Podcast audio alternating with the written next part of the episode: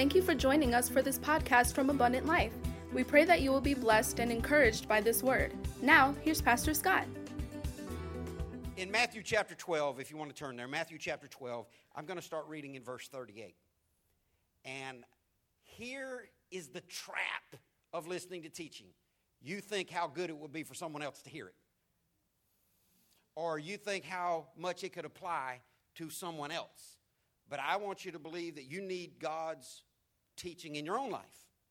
And the Bible says that if we're saved, that the Holy Spirit lives inside us and He leads us and He guides us into all truth. And I want you to let the Spirit of God be your teacher tonight. And I want you to desire to learn. In Matthew chapter 12, verse 38, the Bible says, One day some teachers of religious law and Pharisees came to Jesus and said, Teacher, we want you to show us a miraculous sign to prove your authority. But Jesus said, Only an evil, adulterous generation would demand a miraculous sign, but the only sign I will give them is the sign of the prophet Jonah. For as Jonah was in the belly of the great fish for three days and nights, so will the Son of Man be in the heart of the earth for three days and three nights. The people of Nineveh will stand up against this generation on Judgment Day and condemn it, for they repented of their sins at the preaching of Jonah. Now someone greater than Jonah is here, but you refuse to repent. The queen of Sheba will also stand up against this generation on Judgment Day and condemn it, for she came from a distant land to hear the wisdom of Solomon. Now someone greater than Solomon is here, but you refuse to listen. When an evil spirit leaves a person, it goes into the desert, seeking rest but finding none. Then it says, I will return to the person I came from. So it returns and finds its former home empty, swept, and in order. Then the spirit finds seven other spirits more evil than itself, and they all enter the person and live there. And so that person is worse off than before. That will be the experience of this evil generation. I want to talk to you tonight from a Bible study titled Don't Be Fooled. Don't be fooled. Pray with me. God, thank you for your word. Thank you for your spirit that teaches us. God, I pray now that you would anoint me to say only the things that would honor you. God, give us sound doctrine, give us wisdom, knowledge, and understanding. You've commanded us to get understanding. Father, I pray tonight you would guide us, lead us, encourage us, deepen and strengthen our faith. Thank you for the children. Thank you for the youth. Bless their services now as they gather in your name. Father, I pray that you would honor yourself now through the teaching of your word. In Jesus' name, amen. amen. Don't be fooled. It's easy to say in every generation, this generation is more wicked than the one before. My mom was told that by her mom that when she was a kid, kids never been that lazy in the earth. There's never been so much to tempt kids in the earth. We're telling our kids that. God forbid if our kids have to tell their kids that. I believe if we continue on the same graph line of decline that we have experienced as a nation over the last 50 years, in the coming 50 years, it will be anarchy and utter chaos. We've gone from a time in the 60s, right, 50 years ago, to where it was too morally obscene for Elvis to do this on TV. To now, I mean, they need to start putting a rating on some of these music videos. Or, I mean, well, not in my house because I catch, catch them just flipping through. You know, it, it's more trouble than anybody wants. So, and that's what everybody always says. Pastor, I was flipping through the channels the other day and I landed on, on, on this, you know, uh, tribute to Beyonce. And it's, you know, I, was just checking it out for about three and a half hours. And, um, what? You were just flipping through? But we have seen such a steep decline in what our country feels is morally acceptable versus what my grandparents felt was morally acceptable. Now, if we go from this being too obscene to be seen on television to what we're doing now, if we continue the same declining angle that we've had in the 53 years that I've been alive for the next 53 years, it is just going to be no hold barred. It's going to be anarchy. It's going to be Mad Max from Thunderdome. And we need to pray for this generation. The Bible says that David was a man after God's own heart. I believe David was the greatest Christian in the Old Testament. God used him mightily. Uh, the Bible said the Spirit came on him and never left him. He had lots of unique things about his relationship with God. And the scripture says of David that he served God in his generation. So whether you're my age or older or younger, you need to serve God in your generation. You need to make sure that your life is impacting your generation. And Jesus is here in his earthly ministry. We pick up the story in Matthew chapter 12, and there's always people testing Jesus. There's always religious people. There's always people who want to talk about God and what God is doing, but bother those who really are with God. Jesus was really with God, but these people were always trying to bother him, and they were always trying to set traps for him because they wanted him to do something that they could say, Aha, I told you, he's not the real deal. And there are people in your life that are looking for you to make a mistake so they can aha point a finger at you. That's why Jesus said, Marvel not if the world hates you, they hated me first. That's why David said that my friends have turned against me and set traps for me and lied on. I mean, there's going to be people that are looking for somebody who's really trying to do something good to fail. And they don't even know really what's motivating them for your failure when really it's the enemy that wants to use people to plot against others. In verse 38, these teachers come to Jesus and they say, We want you to show us a miraculous sign to prove your authority. They wanted Jesus to jump through their hoop. They wanted Jesus to fit up to what their measure of Messiah was. Jesus is out doing things his way. Jesus is out doing what God has called him to do, and they're saying, We need you to do this the way we want you to do it to prove that you're who you say you are. You don't have to do what anybody tells you to do to prove that you're who you say you are, other than God. And Jesus said, just the only people that even want a sign or would demand a sign are evil and adulterous generation of people. Now, an adulterer here is not necessarily somebody who is committing a sexual sin. This adultery word is used many times in the New Testament of people who don't keep their vows to God. And there are people who swear up and down, you know, I love God. I'm never going to, you know, stop loving God. Uh, and, and then they break their vow to God. And this is spiritual adultery that this reference is talking about. And Jesus said, I'm not going to do what you say I should be doing. I'm here to do what God has called me to do. You want a sign, the only sign you're going to get is the sign of the prophet Jonah. Now, the sign that it's referencing to here was Jonah came preaching judgment. People don't like that. Jonah came telling the truth. People don't like that. I've seen this play out for 15 years since we started this church, and I've told y'all before, I've seen this a thousand times minimum. I'm just using a thousand, so you won't accuse me of hyperbole. People come and they say, I just love the preaching. It's changed my life. My family has never been blah, blah, blah, and it's so fresh. It's so real. Pastor just keeps it relevant. He just so, so right there. And they, they love it because it's like a cup of cold water in a dry land. Never been to a church like Abundant Life and, and just refreshing. But then by and by, that what used to quench their thirst is now being used to splash in their face and they don't like it anymore. Because what felt like a cup of cool water in a dry and barren place now to them feels like, who, who, why, why is he throwing this water on me? Well, I'm just here to serve up the water. You can drink it or, you know, get hit in the face with it. It's just, I'm just going to be here to tell you the truth. People don't like straightforward preaching. They say they do. And if they're truly saved, they do. Because the Bible says that if you correct, instruct, and rebuke wise people, they will love you. But if you do that for foolish people, they will hate you.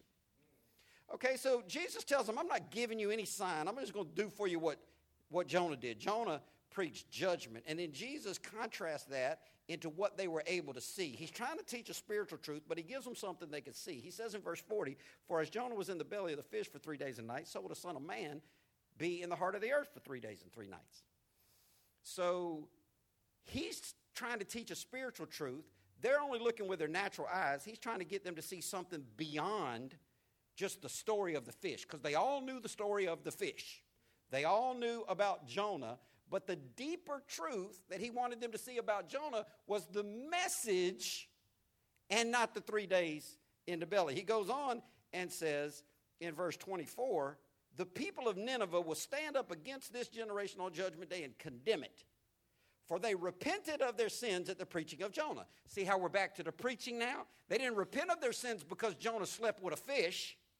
They repented because of the preaching. The Bible says God chose by the foolishness of preaching to save them that would believe. It's the preaching of the cross that is the power of God. And he says that all those people in Nineveh's day, these were people who did not follow God. These were people who did not grow up in Christian homes. These were people who weren't raised inside the church. He said these, and these were people that the current Jews he was talking to looked down on and saw as not good enough to be Jews. He said, Those people will condemn all you religious teachers and all you church people. They will condemn you. Why? Because someone greater than Jonah is here, but you refuse to repent. Look at those last five words. Set off by that dash, that hyphen. That's why I say pay attention to the punctuation. He's talking this story. He's trying, it, it's, it's a deep story. It's got some weird grammatical language in the Greek language as far as the, the, the context that he's trying to promote being the judgment preaching. But then he comes and says that someone greater than Jonah is here, but you, and this is where he turns it to them, you refuse to what? You refuse to repent. That's what's got them in trouble. They believed the story about the fish. They believed that Jonah had God on his side. But they refused to repent. They didn't refuse to talk about God. They didn't refuse to do their religious stuff, but they refused to repent. We're still in that kind of generation. We still got people talking about Jesus, but living a non repentant lifestyle.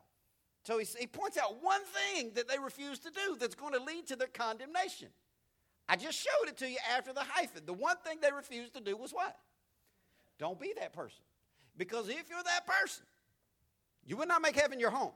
No matter how much you can talk to me about Jesus. If you refuse to repent, you will not make heaven your home. The Bible is clear about this. And this is the one thing that Jesus tells them will bring their condemnation. Verse 42, he says, The queen of Sheba will also stand up against this generation on Judgment Day. See, Matthew was written primarily to the Jews in the first century. Each gospel has its own appeals. I'm going to talk to you about that on Sunday. Matthew has more Old Testament quotations in it than the other three gospels combined. Matthew was the Jews' gospel. It was written with a Jewish lean to Jewish people. And so Jesus is giving them these stories, these Old Testament stories, because they knew what they knew. The problem with knowing what you know is it's the stuff that you don't know that can sometimes get you in trouble. He said the Queen of Sheba is going to stand up against this generation on Judgment Day and condemn it. She was a pagan. She was somebody that did not claim Christ. She was somebody who wasn't Jewish. But she came to hear the Solomon of the wisdom of Solomon. And Jesus says, now someone greater than Solomon is here. Then there's the same hyphen. He's doing the same thing. They know this story about Jonah. They know this story about Solomon. But he's telling them there's something that they refuse to do. The thing they refused to do earlier was they refused to what? Now the thing they're doing here is they refuse to what? So if you refuse to repent, or if you refuse to listen, this is going to lead to your condemnation. This is the word of the Lord. So it doesn't really matter what all the other things you can claim about you. If you won't listen and you won't repent, guess what? Out of gas. No hope, no soap, into the rope. Jesus said, condemn. That's not the side of the ship you want to be on. So then he breaks into this verse 43. And it's not so much a dissertation on demon possession as it is a dissertation on the greatness of Jesus. Because he's trying to get them to see, I, you're telling me I should do things the way you want me to do it. I'm, I'm bigger than all y'all. I'm bigger than your religious ideas. I'm bigger than your religious heroes. I'm bigger than your Bible stories. I'm bigger than the miracles you want me to do. You saw me feed 5,000 people. You saw me do some fish and loaves. You see me heal sick people. You want me to do all that for you, but you won't even listen to what I'm saying and you won't repent of the things that you're doing. He's trying to prove his superiority here. And he talks about demon possession. And he says in verse 43 when an evil spirit leaves a person, come. Now, Bible study. When you read the Bible, you need to slow down. You need to pay attention to the punctuation. You need to take it phrase by phrase, like eating a tough steak. It, you need to take it and chew on it and make sure you chew it a lot. Now, I'm not a big chewer, I eat fast. I told my kids because uh, we ate out every night. I told them last night, and the guy turned around and looked back at me to, to see what, what was going on with me.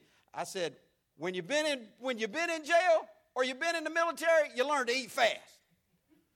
Maybe y'all need to go into one of those. You learn how to eat fast. The guy turned around and looked at me, wanted to know what kind of criminal or ex military dude he had in the room. But I'm not a big chewer.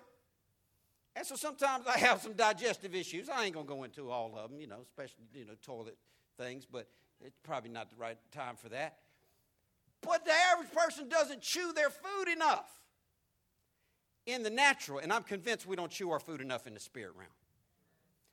This word is so true and so deep and so powerful and so filling and so awesome. But if you just gloss over it, you're not getting out of it what God wants you to get out of. So slow your reading down. Take it bite by bite. See, when we feed babies, we do a really good job of making sure we only give them enough. They don't want to choke on them, don't, don't want to give it to them at the right stage. Here, here he says, when an evil per- spirit leaves a person. When an evil spirit leaves a person. So, what type of spirits must there be if they can leave a person? Evil. This is how you learn the Bible.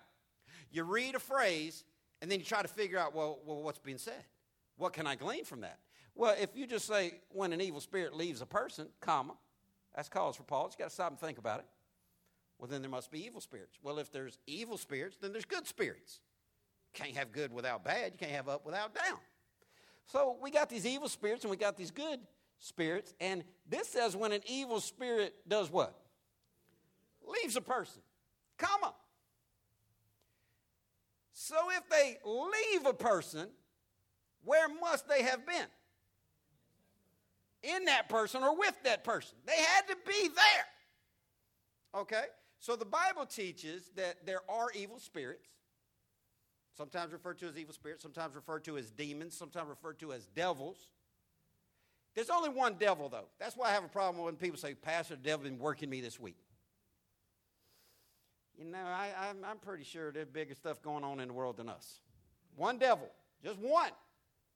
Lots of demons, okay? He might have sent somebody your way. He might have, you know, threw a couple hundred demons at you to slow you down. But, you know, there's one devil, lots of demons. There's lots of these evil spirits.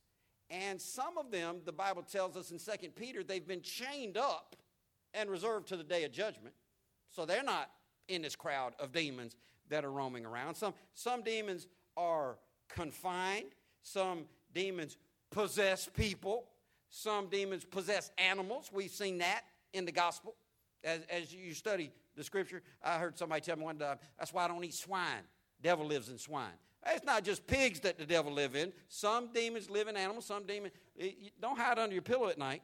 Just keep reading and keep learning the scripture. There are different types of demons that are doing different types of things.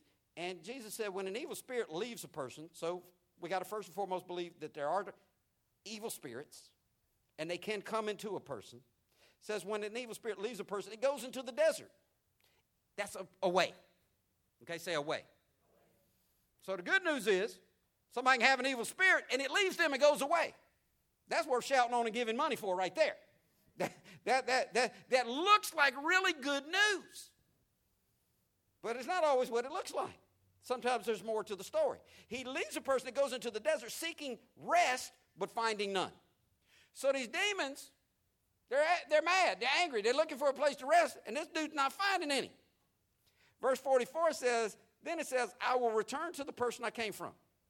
Okay, so we believe that there's evil spirits, that they can live inside a person. They can also leave a person. But this goes on to say that they can do what? They can return, they can come back. It says, I'm going to return to the person I came from. That's why I tell people don't get proud in your Christianity. Peter went back to fishing. You go back to doing what you were doing too. You, there, there are people who used to teach, preach, ush, deek. You couldn't find them now with a search warrant. And this, this demon was in this person, left this person, said, I'm going to go back to where I came from. So it returns and finds its former home empty, swept, and in order. Now, real quick, I want somebody to tell me just from this last one, two, three, four, five, six, six words on this screen, how many conditions does Jesus say this home is experiencing? How many conditions are there? Three empty, swept, and in order.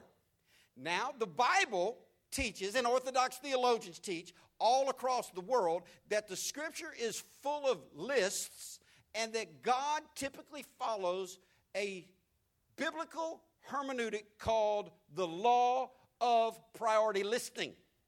Okay? The law of priority listing. Our ingredients follow it. Back of jelly bean says sugar. Most dominant is first. I'll tell you the same way I tell you all the time. The gospel lists the 12 disciples many times. The first four always the first four, and the last four always the last four. There's an order of priority. Every list doesn't follow it, but typically lists in the Bible, the first thing is the dominant thing. If you study the book of Acts, you'll see when it first starts talking about Barnabas and the Apostle Paul, Barnabas' name is always mentioned first. But you see a shift, and after that shift, Paul's name's always mentioned first. Because Barnabas was the heavy apostle, he was the big hitter uh, when him and Paul first got together. But then Paul stepped to the forefront. We see this list. What's the first thing on this list of three? Empty. So empty is the priority. Empty is more important here than whether it's swept or whether it's in order. Because listen, the devil can possess a person whether they are a morally upright person or whether they're a person of ill repute. The, the priority is not on whether or not the person's house is clean and in order. It's got to be empty to move in. What's the hotel put on the sign when they don't want you to stop? No vacancy. You need to get a no vacancy sign on your spirit. You need to get a no vacancy sign on you. So when these demons that are searching for somebody to use comes your way looking for something to, to do, they see that no vacancy sign because you are not empty. Now maybe you are. But see, the Bible tells us uh, the Bible is clear. A lot of people have bad teaching on this. I've heard people say that a, a, a Christian need to be delivered from demonic possession. The Bible teaches plainly that a Christian cannot be demon possessed. The Christian cannot be demon possessed. It is not possible for a Christian to be demon possessed. The devil cannot possess a Christian. The devil can oppress, bother, and mess with a Christian. You ought to be able to say amen to that. Cannot possess you. The, the scripture is clear. The Bible teaches that our body is the temple of God. The, the book of Romans tells us that He lives within us, that the Spirit of Christ is inside us, that every Christian is uh, the temple of the Holy Spirit. We, we are, the, the scripture tells us in 1 John 4 4 that greater is He that is in you than He that is in the world. God lives inside the Christian. So you cannot have empty if God's living inside you. You may have covered God over with a bunch of foolishness. You may have God pushed back in a room, you know, way off in the corner under construction somewhere. But you still have a no vacancy sign, and you need to thank God for your no vacancy sign. But everybody serving the Lord does not truly have a no vacancy sign. And it's only those who are empty that can fit into this, what Jesus is talking about, because they have to have an emptiness there for this demon to come and to live inside them. Verse 45 says, Then the spirit finds seven other spirits more evil than itself, comma. You got to stop. So what we know has happened, evil spirit came, moved inside somebody who had a vacancy sign going on because God wasn't in them of a truth. And then this spirit comes and finds seven other, well, it leaves for a while, doesn't find any better, anywhere better to take up residence, so it says, I'll go back. And the person still, these are people that know stuff about God that he's talking to, still got a vacancy sign, so the spirit moves back in. But decides, may as well throw a party because there's nothing here keeping us out. This is the same way that neighborhoods switch in demographics. Somebody moves in and says, hey, they like us over here, let's all move in. Then you get a little Irish networks. Then you get all white communities, all black communities. I'm not relating anybody to the devil or demon possession. I'm just saying, you, you, you say, hey, it's a good place to work. You tell your friends about it. You get a bunch of your friends working with you. Demons find a good place to take up residence. They call a party. He calls seven other spirits more evil than itself. So, if the scripture is true, and it is, and we just read it, is there a hierarchy in the order of evil in the demon realm? Absolutely. Some are confined, some are looking for places to go. Some are in people, some, some are in the heavenlies, some are roaming the earth, some are calling a party inside vacant homes, which is the person itself. This spirit gets seven more. So, how many, how many demons in this person now? At least eight. And they all enter the person and live there. Whoo, not good. Not good. And Jesus is only talking to people who, who give lip service to God. But they don't what? Repent, and they don't what? Listen. And they're not truly possessed by the Spirit of the living God, so they have a vacancy sign on the door. And so he comes back they still have a vacancy sign. He moves back in. Seven people move back in. Seven demons move back in worse than him. And the Bible says so that person is worse off than before. That will be the experience of this evil generation. He's calling them evil because they don't repent they don't listen. They talk about God without repentance and without listening. People that talk about God without repentance and without listening have a vacancy sign. And they're prone for demon possession. And that's why I said don't be fooled because everybody talking about Jesus ain't really possessed by Jesus. Listen to what Jesus said in Matthew 7 22. On judgment day, many will say to me, Lord, Lord. Now, you see, Lord, Lord, theologians say that's a double enunciation of deity, and that proposes that the person doing the talking thinks there's a relationship there. If someone comes up to you and calls you sweetie pie, they think that they know you a little bit. They call you sugar britches. They think that there's a closeness there. They, if, they, if they have pet names for you, this double enunciation of deity in that generation was symbolic of relationship or presumed relationship. These are people who think they know God. We prophesied in your name. We cast out demons in your name. We perform miracles in your name. Did they repent in that list? Did they listen in that list? No, they did all this stuff without repenting and without listening. But they thought they were going to be good on Judgment Day. They did great stuff. I mean, cast out devils, that's pretty deep. Perform miracles, that's, that's awesome. Preach, taught, that's awesome. Verse 23, Jesus said, But I will reply, I never knew you. Get away from me, you who break God's laws. I see people who break God's laws are the same people that don't repent and don't listen. Doesn't matter how great the preaching is, doesn't matter how great the miracles are, doesn't matter how great the demon casting is. It's about listening and repenting and obeying God's laws. See, here's the whole point of the message. Get this and you'll have it all. Reformation without spiritual conversion can be dangerous. Change on the outside that doesn't result in truly being born again with a new birth experience can be dangerous. Why? Because the devil, the demons, found this home empty.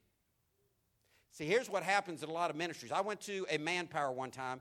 It was at the Tropicana Field in Tampa, and they had some great preaching. Great preaching. I mean, the biggest name preachers on the planet were there, and it was incredible, emotionally stirring.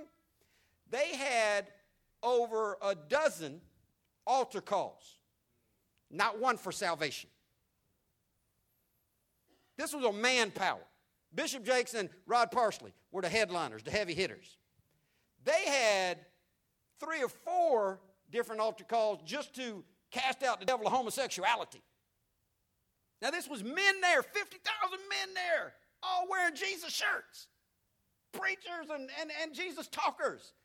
And I'm there with, with my best friend, Pastor Gene Dillon, and everybody around us is walking down to get delivered from this spirit of homosexuality.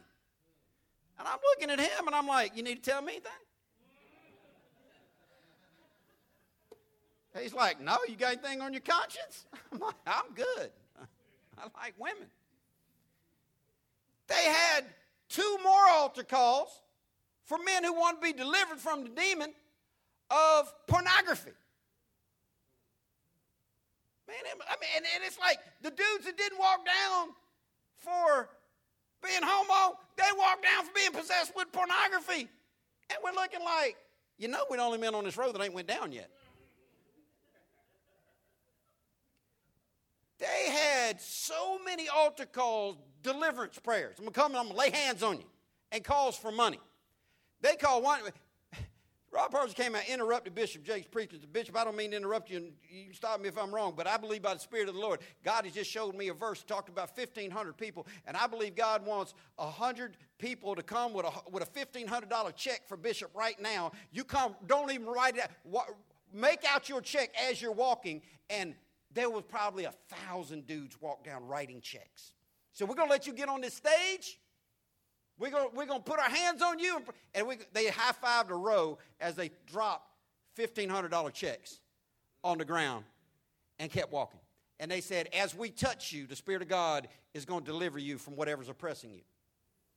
Okay, so deliverance, deliverance, deliverance, deliverance, deliverance. They, did, they prayed for people to stop being homos, stop being perverts, uh, stop all this different stuff. And I'm thinking, okay, well, all this deliverance is going on. If these people are not truly saved, you're getting all these demons out of them. And so now, guess what's on the inside of them? Nothing. You got the devil out, but you didn't put Jesus in. So now you're empty. That's the number one qualifier to be demon possessed. And they never one time said anything about salvation. It was wild. They signed everybody up for a long distance network marketing uh, business opportunity. All these churches signed over their network marketing, their uh, long distance carrier back when we had long distance carriers. This was a long time ago. Um, and they said, you know, a portion of this money will go to Bishop Jakes' ministry. Uh, they had, I mean, so many different altar calls, and never one time did they talk about salvation. Never one time did they talk about how you could get God on the inside of you. And there's a lot of people talking about God in this world. But talk about God that doesn't lead to salvation is dangerous. Talk reforming, turning over new leaf, getting better, but not getting saved gets you qualified to be not just empty, but you cleaned up a little bit. You swept up a little bit. Now you're triple certified for demon possession. People that come to church, turn over new leaves, clean up a little bit, but don't get truly born again by the life changing new birth experience are in trouble. Don't be fooled. Don't fool yourself. If you don't know for sure that you're born again, quit trying to. I, I talk to people all the time. Are you saved? I'm trying to be, Pastor. Try to be saved. You either are or you're not. That baby, you know, once that baby comes out, it's, it's, it's, the baby's in or out is you can't be a little pregnant. Are, are you, are you pre- I, God is my witness. Please stop telling heavy women, you know, when's the baby due? God my witness. The boys and I went to Kangaroo on 103rd Street, Young African American woman ringing this dude up. He's trying, you know, he's trying to get his game on. He's sitting there talking to her, and he's like, So, uh, well, you're looking nice in that red shirt. When's your baby due? She said, Man, I ain't pregnant, I'm just fat.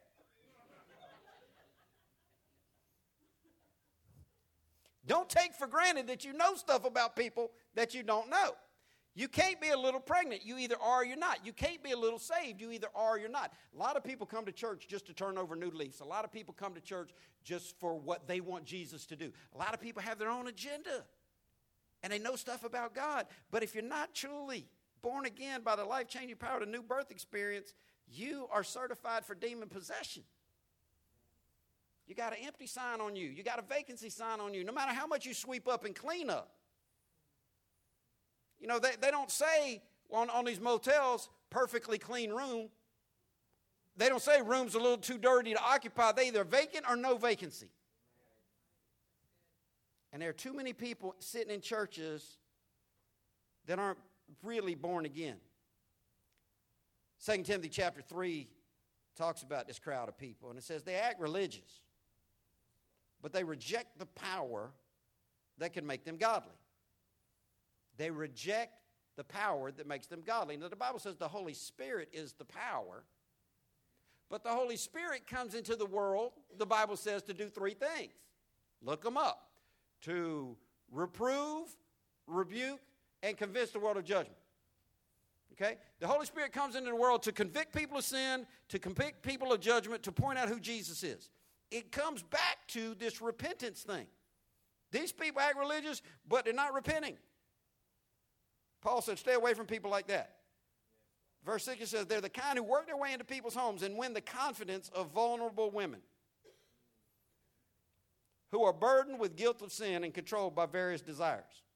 Now, I'm not trying to say, one version says silly women, another version says simple women, foolish women. I'm not saying that women are simple minded, foolish, or silly. I'm saying women are more emotional than men are. And there's a word in this sentence that tells you people think, I was talking to somebody the other day about a con man. There's Jake. Jake asked me, what was a con man somebody who'd been to jail? I said, no, a con, in that context, means a convict. Ex con is somebody who's been to jail. But that's not what a con man is. Does anybody know what con man is short for? Confidence man confidence man. Carpetbaggers came to the South selling snake oil and all kinds of other foolishness and pretending to be things that they weren't, and they were so good at it, they would convince other people. They were so confident in their approach to what they were trying to convince people of that they knew was false. If you can tell a lie and make you look like you believe it, you got a lot of confidence in your lie. That's a con man.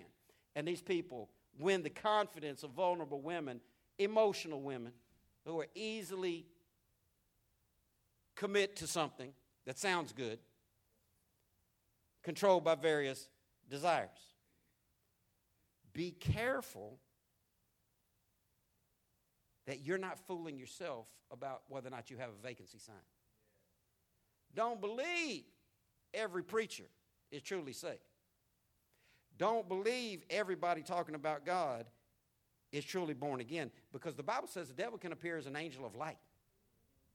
The Bible talks about lying signs and wonders. Jesus, they wanted Jesus to do a miracle so they could prove he could prove that he was who he said he was. He didn't need to do miracles for anybody. He, he was who he said he was. But this reformation that I'm seeing happen in the world without conversion, this cleaning up your act but not getting born again, puts you in a bad way.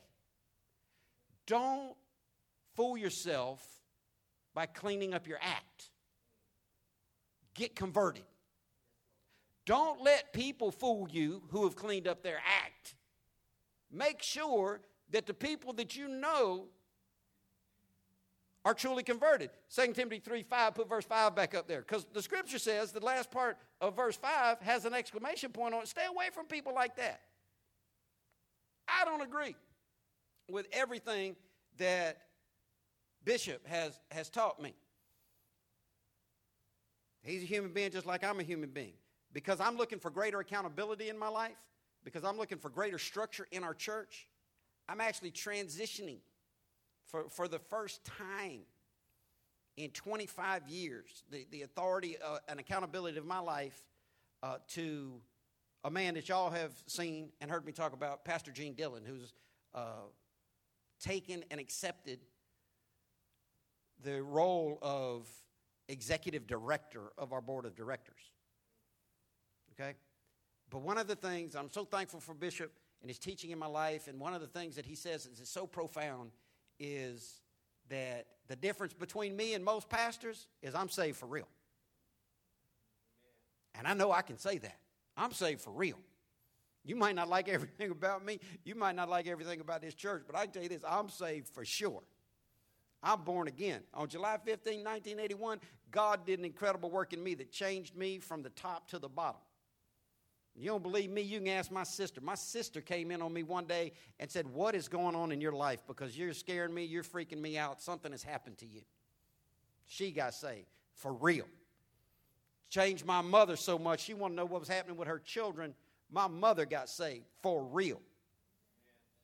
All that changing around uh, stood out to my little brother so much. My little brother got saved for real. I have written in my Bible the day he walked the aisle with big letters Mark got saved with the date on it. Salvation is necessary. If you don't have real salvation, you got a vacancy sign on you. If you got a vacancy sign on you, a demon can move in. And if he likes it, he might bring his friends with him that are worse than him. So you need to make sure that you got a no vacancy sign. And Jesus pointed out, he led up all these teaching by telling these people that talked about God that they refused to do two things. Let's remember that and we'll go.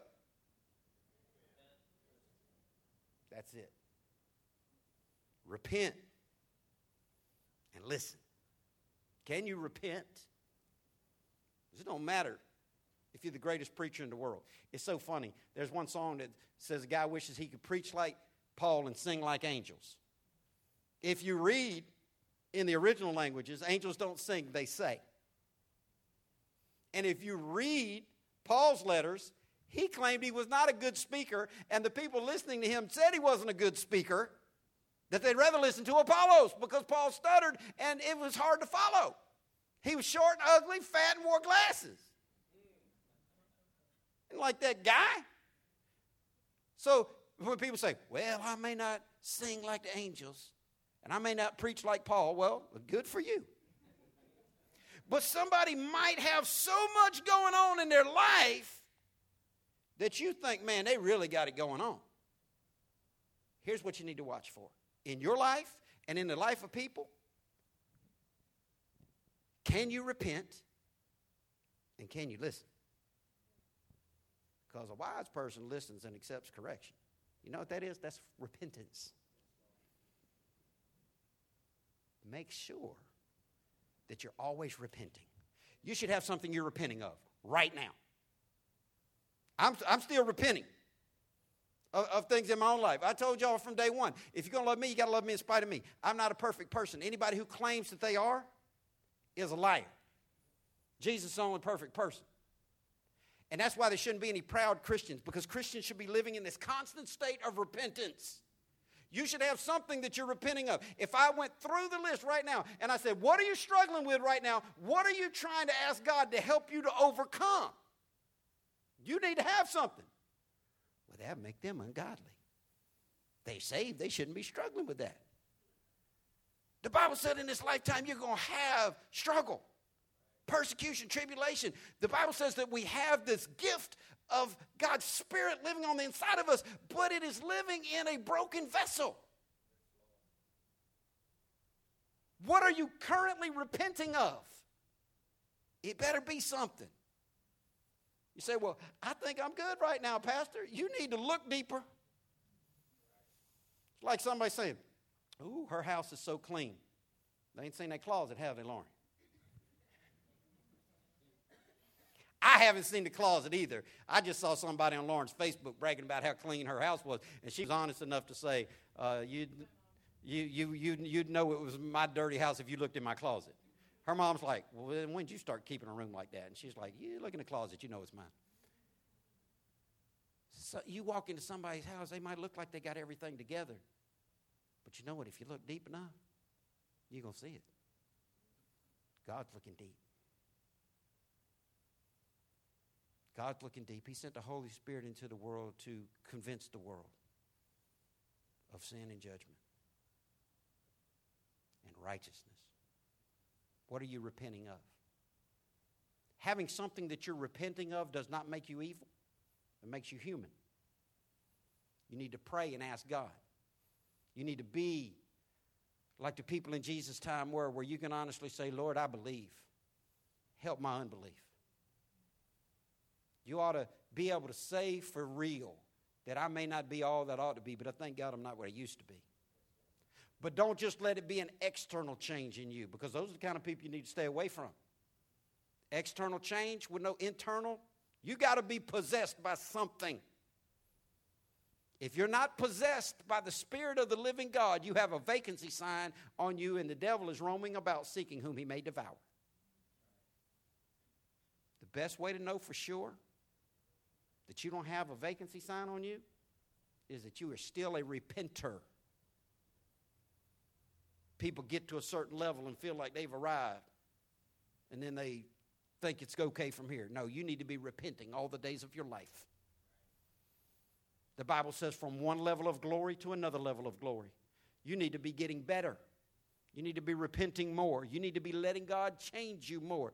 God wants to mold and shape you into the image of His Son.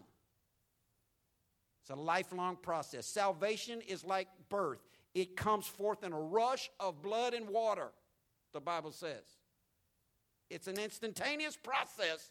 When that baby is born at 9:52 a.m., that's a, in, a, in a moment. Salvation happens, the new birth. But sanctification, being cleansed, being made conformed, fit for the master's use, a vessel that he can use, that's a lifelong process. So repentance needs to be a present tense verb in your life. You need to be repenting of something every day. Not only that, but you need to be listening. Are you teachable? You get to the place where you're not, you need to check your vacancy and make sure that you are full up with God. The scripture says, Greater is He that's in you if you're saved. The Bible's talking about Christians, says that your body is the temple of the Holy Ghost, which is in you and you have from God. Jesus said, I'm going to go away, but God's going to send the Holy Ghost. He says, As I have been with you, He will be not only with you, but He will be inside you. Real Christians have something living inside them. And that gives you a no vacancy sign. I have no fear of de- demonic possession in my life at all. Demons don't frighten me. Demons don't scare me. I don't go out chasing demons because I'm chasing Jesus. I got better things to do than worry about demons. I'm not concerned with demons because I got a no vacancy sign on me. Even when my house is not swept, there's still no vacancy. Even if my house ain't in order, there's still no vacancy. Even if I'm stumbling and fumbling and bumbling, it's still no vacancy. Because the empty is the priority. And I'm not empty. God lives in me. And I want you to know that God lives in you. And if you're not sure of that, doesn't matter what you've done in church, you need to get God on the inside. You need to get God on the inside of you because reformation without conversion is going to lead to demonic possession every time. And that's why I don't believe in deliverance ministries for unsaved people. That's why we do food and clothing and we lead people to Christ. Don't pray for people to get off cigarettes. Don't pray for people to get off alcohol. Don't pray for people to get delivered from fornicating. Pray for people to be born again. God to do all that other stuff. Be careful about people who are trying to get clean without getting saved. Salvation will always be the biggest miracle because that puts the no vacancy sign up. Be a listener, be a repenter. Keep that no vacancy sign on you. And God will grow you into the man or woman that He wants you to be. Because that's what this life is about. That's why you're still here. Because God still has something for you to do. God wants to grow you, He wants to mold you, He wants to shape you, He wants to use you for His glory. Let's pray. God, thank you for this time together. Thank you for living inside us. God, I thank you for a no vacancy sign. I thank you for confidence that your spirit is stronger than any spirit that would come against us. So we give you praise for your superiority. We give you praise for you being the only true and living God. Thank you, Lord, for your word. I pray, God, that you would give us a hunger and a thirst for righteousness, that we would be listeners and we would be repenters, so that Nineveh and the queen of Sheba could not rise up against us in judgment. So that those who would say things would be proven that you are superior to everything. And it is not by what we do, it's what we believe. And we believe in the death, burial, and resurrection of Jesus Christ. We believe in salvation by grace through faith. We believe in justification based on faith and not based on keeping the law. And we are committed to repent when we do wrong. We are committed to listen to what your book says. Help us, God, to follow you with all our heart, soul, mind, and strength. Help us to teach our children and our children's children the way of the Lord. In Jesus' name, amen. Thank you for listening to this podcast. We truly appreciate the opportunity to pour into your lives each week.